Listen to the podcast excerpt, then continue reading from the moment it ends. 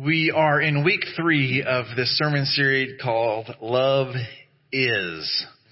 One of the things that uh, one of my favorite authors, a guy named Paul David Tripp, frequently says is he says the Bible is not arranged by topic. And I gotta be honest, that kind of annoys me.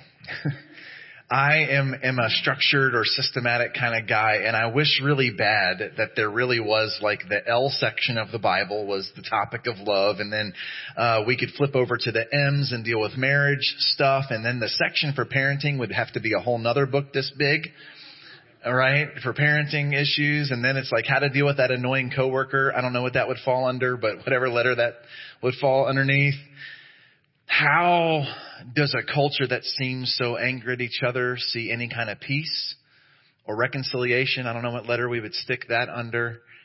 I, I wish sometimes that the Bible was arranged like that, and and even this this series kind of came to fruition. I was I was uh, watching a series on parenting, a sermon series on parenting, where he came back to 1 Corinthians 13. And I, I think I told you like three summers ago, I was in a, a class at the seminary talking about how 1 Corinthians 13 applies to marriage. And, and we want so bad to kind of force the scriptures into our topics. But the fact that it doesn't align that way might annoy us, but it also might be really helpful to learn that there's, there's these big picture themes in the scripture most importantly, it's not about topics that we can do a better job at. I believe that the Bible tells the singular story and that is there is a merciful God pursuing broken people, right? And, and that what he's doing is revealing his love to the world so that in response he can birth in us the capacity to love him back and to love the people that bear his image. That's the, that's the story. That's the, the narrative. And so we see how that applies in these little pockets of relationships, but this is the story of God revealing his love to people so that we can love. And that might not fit your topical study this morning, but I believe it'll be good for our hearts. So grab your Bible if you would this morning. We're going to hold them up in the air. We're going to say our creed together, uh, or maybe the device you use for your Bible if you're not a hundred like me and still use this paper thing. But let's hold them up and let's declare this together this morning. Here we go. The Bible is the Word of God.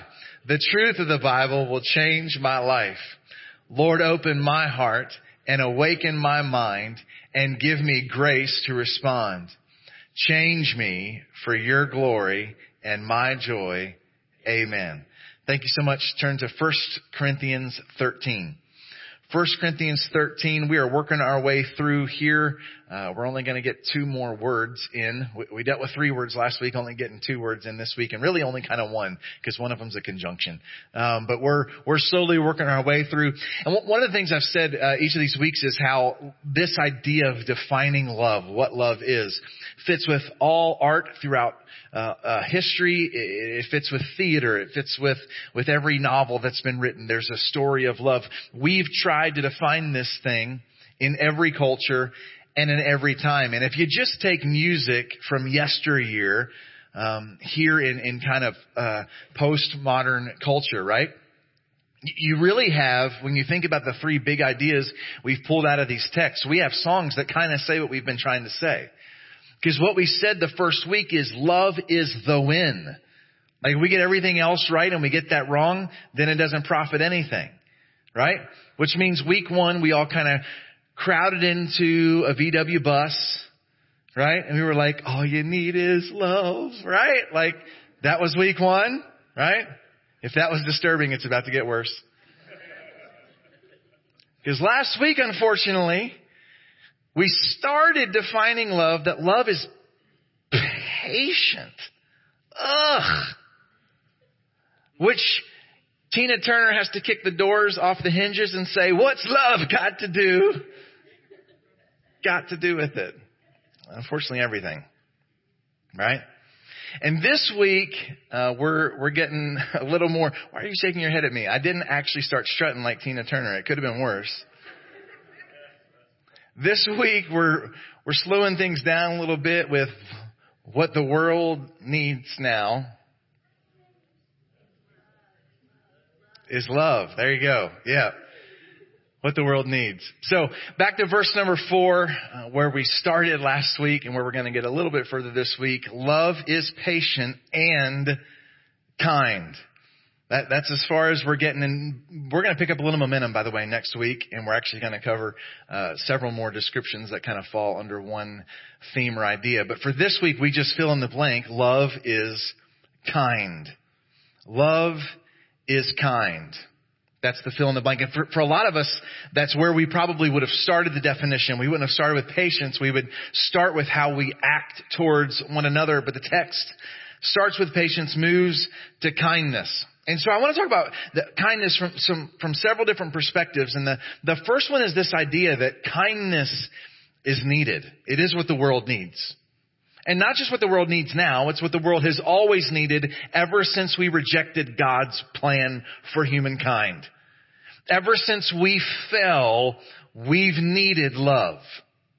And the fact is we, we need love because we're surrounded by hurting people. People are hurting. And so kindness is needed in one another's lives. I, will never forget early on in this thing called doing ministry. I was 19 years old, 20 years old, and I was I was leading worship at this this church plant in Florida, and there was this one particular family that that seemed like this this thriving family. He had a really good job, and she had a really good job, and they had this really nice house. Like as a young guy, I was like, "Ooh, they're making it," you know. Uh, they had nice cars and and sharp kids, man, doing good in school and athletics and grades and the whole nine, whatever. I'm like, I want to get to know this family better. They were serving in the church, plugged in, and so one Saturday night I went over and and ate dinner with them in their home. And as we're breaking bread together, as happens when you get out of rows and you sit in a circle, is people tend to be more honest. And they started unpacking for me as a 20 year old kid the, the struggles that they were facing as a family and the heartbreaks that they were facing in that season of life as a family. And I remember backing out of the driveway thinking I had no idea they were hurting so bad. But the life changing experience for me was actually the next morning when I was up there leading worship like normal. And what I noticed is they didn't look any different to everybody else that Sunday than they did the previous Sunday. Meaning it's real easy to walk into a room like this and to sing songs about Jesus like this and have no idea what the person to our right or to our left is facing. Sometimes we don't even know about that pain in our own loved ones because they haven't yet been honest with us about what they're struggling with. And, and what the world needs is some people full enough of Jesus to meet them in their pain to say, I've experienced the love of God in such a way that I'm going to treat you with some dignity and some grace. People are hurting, so kindness is needed. But here's the thing people are also hurtful, so kindness is necessary. The, the, the saying, hurt people, hurt people, it's way more than just the title of a book. It's a reality of planet Earth we tend to react out of our wounds. We tend to respond out of our pain. And so the fact is, maybe that person that, that acted like a crazy person towards you in the store isn't just mean. They're hurting. And if I'm full enough of Jesus, you don't have to be kind to me for me to be kind back. I'm going to say that again because apparently it didn't resonate with somebody in this room. If I'm full enough of Jesus, I can be kind to you even if you weren't kind to me first. Because in Christ, we grew up. By the way, we'll get to that in 1 Corinthians 13 towards the end. We're talking about a grown up, mature kind of love who's left the playground. We no longer live by the statement, well, he started it. If we're full enough of Jesus, they might start it and we're going to respond with the love of Christ and they're going to go, I don't know what to do with that. That's love is kind. People are hurting and, and the fact is we're not trying to give people an excuse to be bullies, but we are trying to extend the same grace that's rescued us from ourselves. And really, I almost, almost filled in, in the blank here that love is a grace. Like it, it's, it's a, it's a grace. For, for us to truly be kind is to be a conduit of the grace of God. The reason that, that He has to tell us to be kind to people is because every person you will ever encounter in your entire life is a dirty, rotten sinner. It's the same thing we talked about last week about patience. The reason patience is needed is because we are broken people trying to love broken people in a broken world. And nowadays nobody wants to talk about sin. Right? Don't use sin. That's a judgy word. That's a mean word. Dude, if we're not real about the fact that I'm as busted as you are and we're just going to pretend to be okay, there's not going to be any abiding kindness. Because the moment you offend me, I'm going to be shocked. I can't believe they're sinful. And there's just a healthy freedom to be like, no, you're as busted as me. Let's do life together. It'll be great. Because we're expecting that the grace that's rescued us will flow through us with some good old fashioned kindness. Kindness is needed. And sometimes the person in your life who needs kindness the most is the person who's acting in a way that deserves it the least. They don't need correction from you. Man, I I have found this, and this is really hard for me. I have found that when, when my sons do something wrong, and they already know that it's wrong, my primary goal isn't teaching them that it was wrong, because they already know that. It's to love them. But man, in my flesh, it's like I want to beat them up for doing something wrong so that they'll learn the lesson that it was wrong that they already know the lesson of. And the fact is, God's calling us to a real different perspective. And, and so here's what I ask you. Sometimes a good way to define something is to, by def, to define the opposite of it. So if we're trying to define what kindness really is, then I would ask you this, what's the opposite of kindness? And if your answer is meanness, I would suggest to you that the scriptures have a little different definition than that. I think maybe, just maybe, the, the opposite of kindness isn't meanness, but it's shame. If kindness is this expression of grace, then what happens when grace is removed? There's only shame. right? But, but if there's grace, then even in your failure, I can meet you with some grace and some kindness. Andy Stanley in, in this series that I was watching about parenting out of 1 Corinthians 13, he asked this when it came to kindness. How do you respond to the people in your life when you see their weaknesses? What's your go-to response when you see weakness in the life of somebody close to you? When you see a, a failure, when you see sin, when you see they drop the ball with something, what's our go-to response? And I gotta be honest with you, mine is not kindness which means I somehow am living with some kind of law over the people in my life that I don't want to live under myself. I want God's love. I don't want God's law. I'm toast. I want God's love. And in the same way, what he's trying to explain to us is, man, if, we, if we've experienced that love, then love is kind. And if we're going to be broken people doing life with broken people in a broken world, then kindness is necessary. We just went old school church bell. I can't not. We, that was like holy there for a minute. I'm sorry if somebody, I'm not going to embarrass you. I'm not even going to look that direction. That was awesome.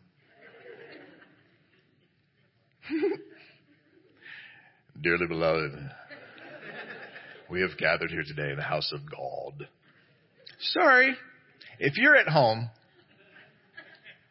sorry, church bells. We just heard church bells. Okay. Um, so kindness is needed. All right. Here's the second thing. Uh, and, and, and let me say this before, before I say the second observation about kindness. I got to tell you, I'm just going to be super straight with you as your pastor for a minute. This has kicked my butt. I'm just going to tell you, like this has, this has messed with me for the last several months.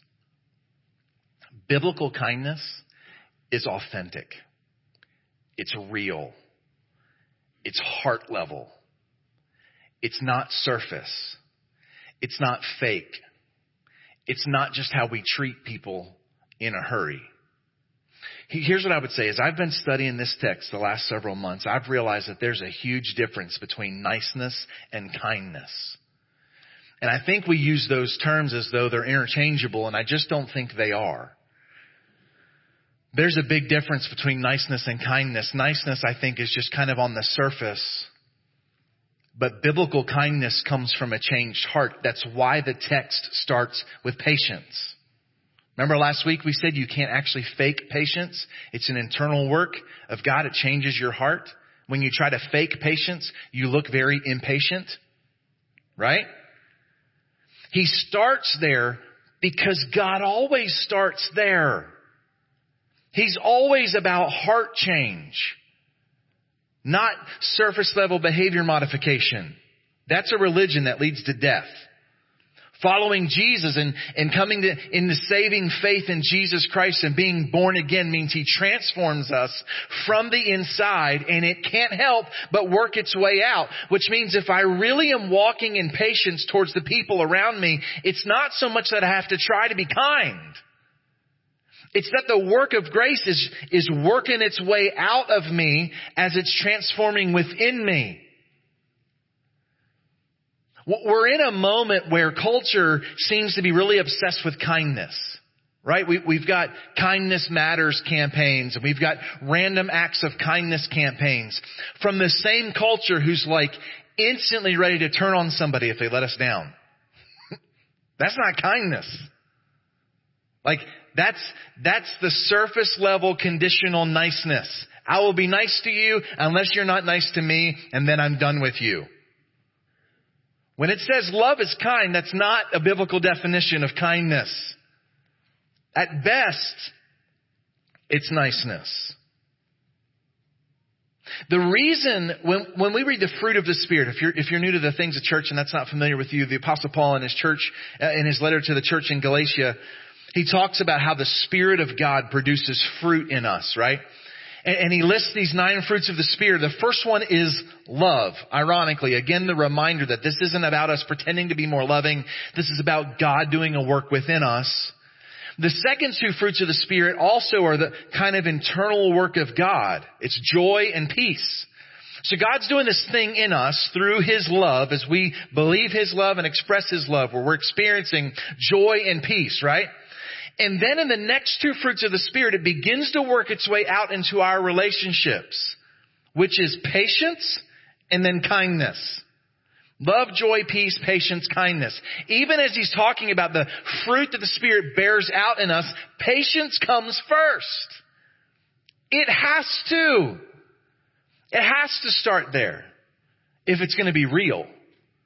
If it's going to be authentic.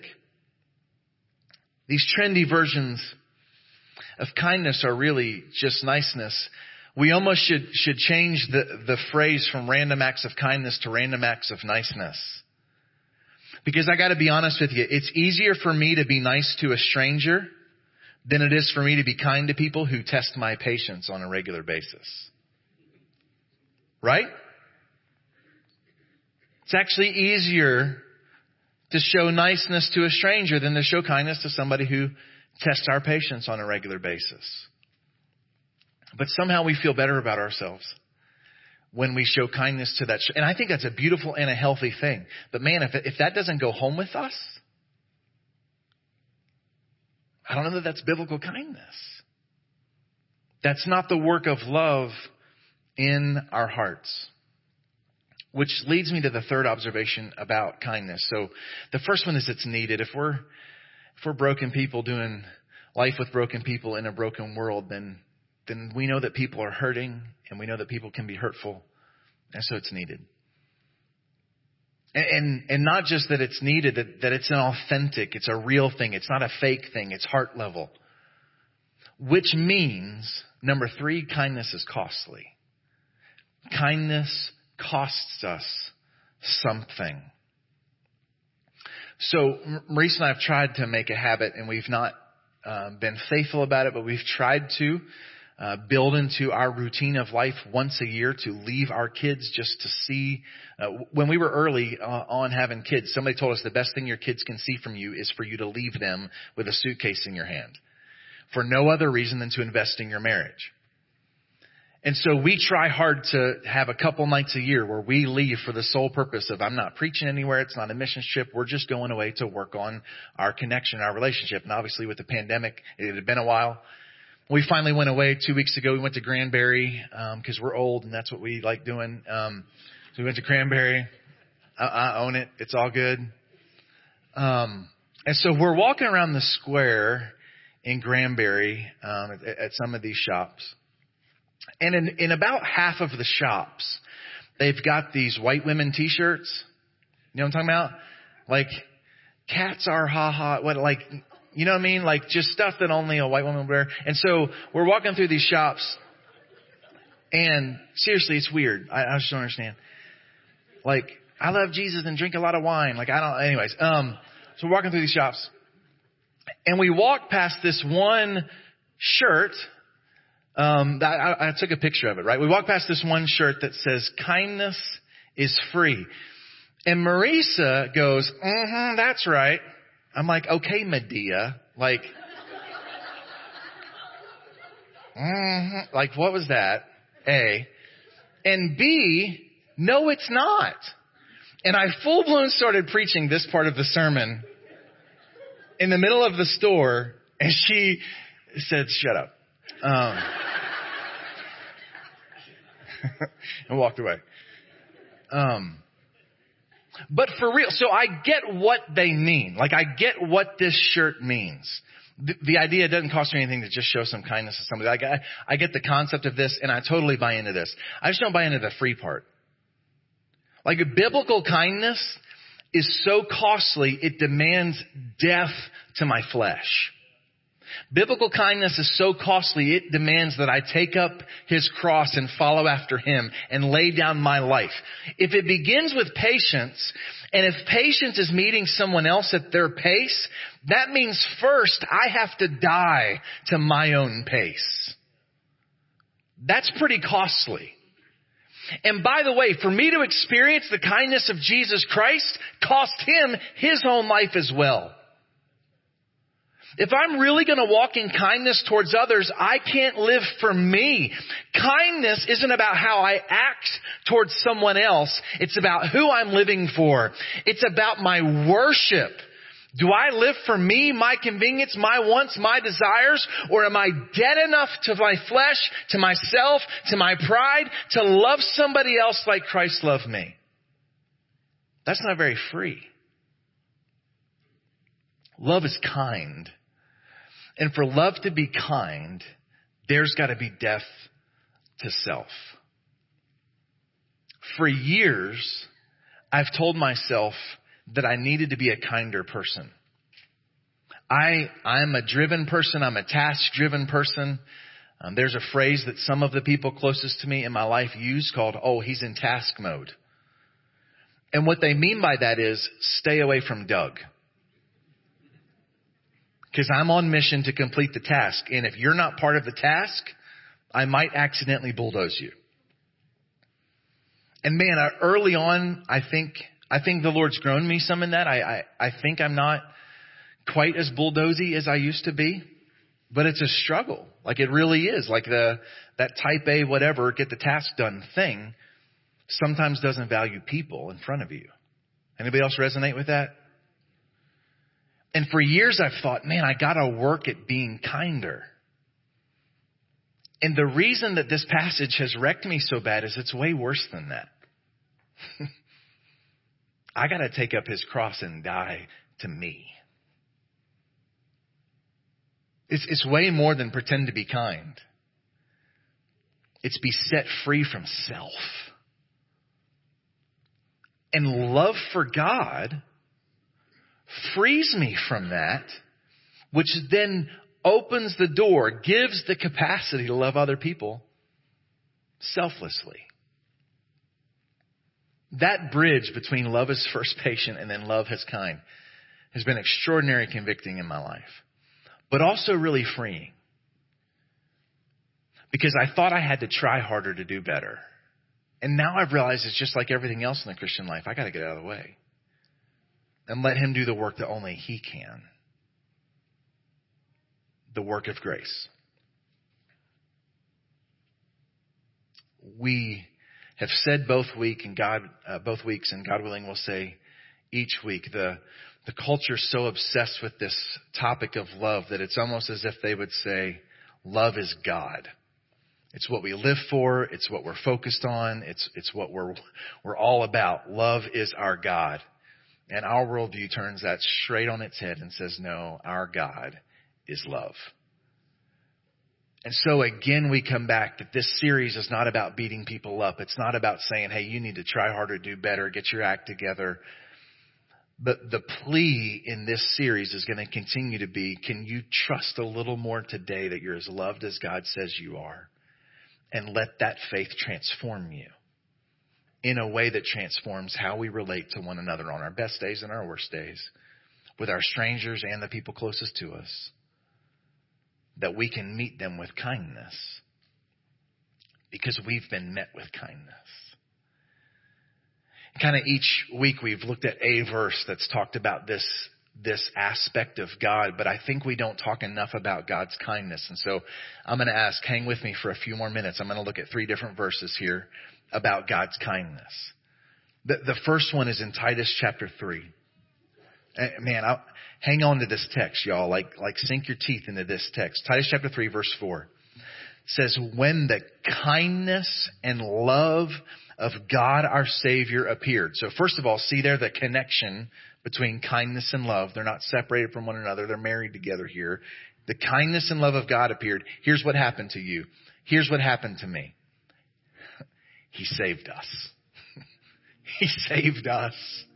Not because of righteous things, not because we were kind, not because he saw potential for kindness in us, not because of righteous things we had done, but because of his mercy. So kindness, and I hope I can say this in a way that makes sense coming out of my mouth like it does in my head.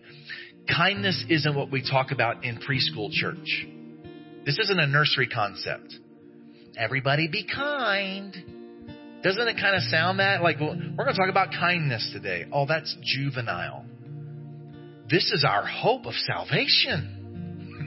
It's His kindness that brought us His saving grace, that rescued us in His mercy.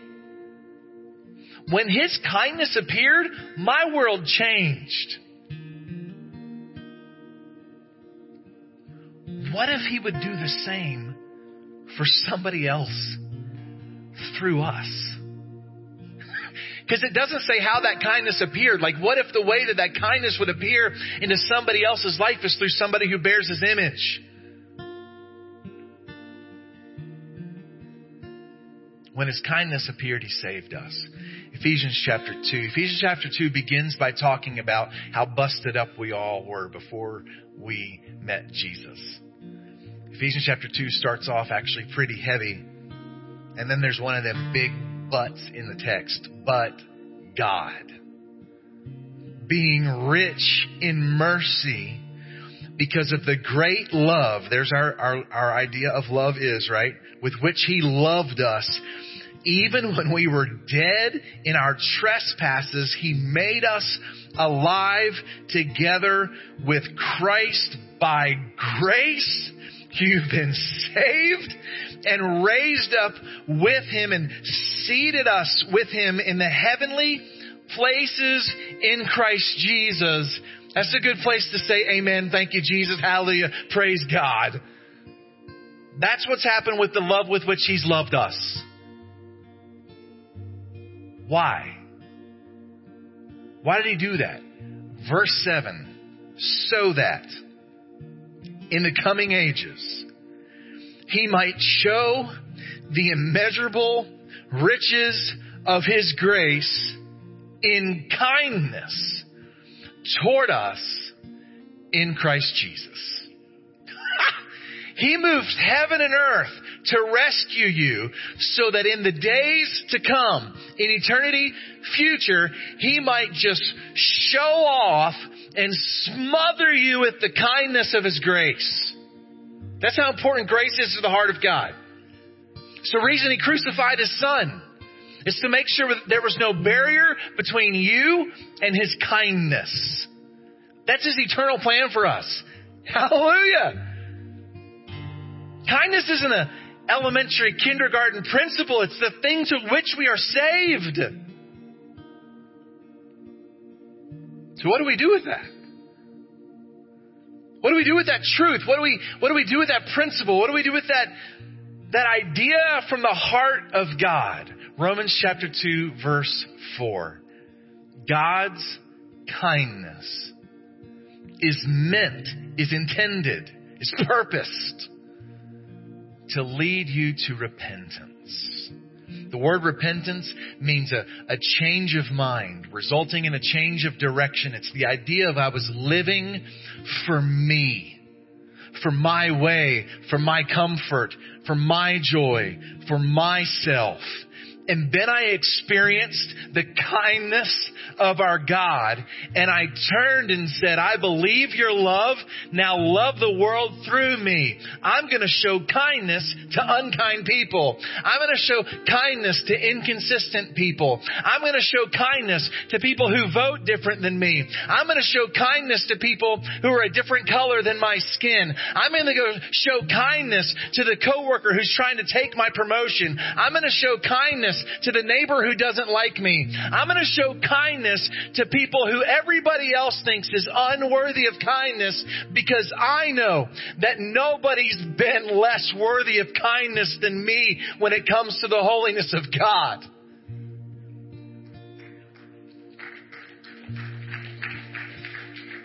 That repentance, that change is the only appropriate response to a glimpse of the kindness of the heart of God.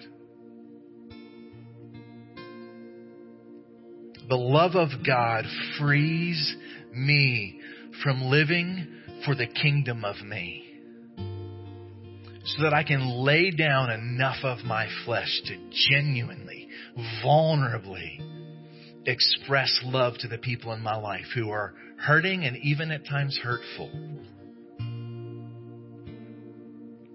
Love is kind. This morning, at the end of the day, either we've experienced the love of God in a transforming way, or maybe we feel like we're on the outside looking in, wondering what would it be like to feel that confidence of being forgiven, of being loved, of being accepted. And I got to tell you, friend, I, I don't want to see you walk out these doors on this beautiful Sunday.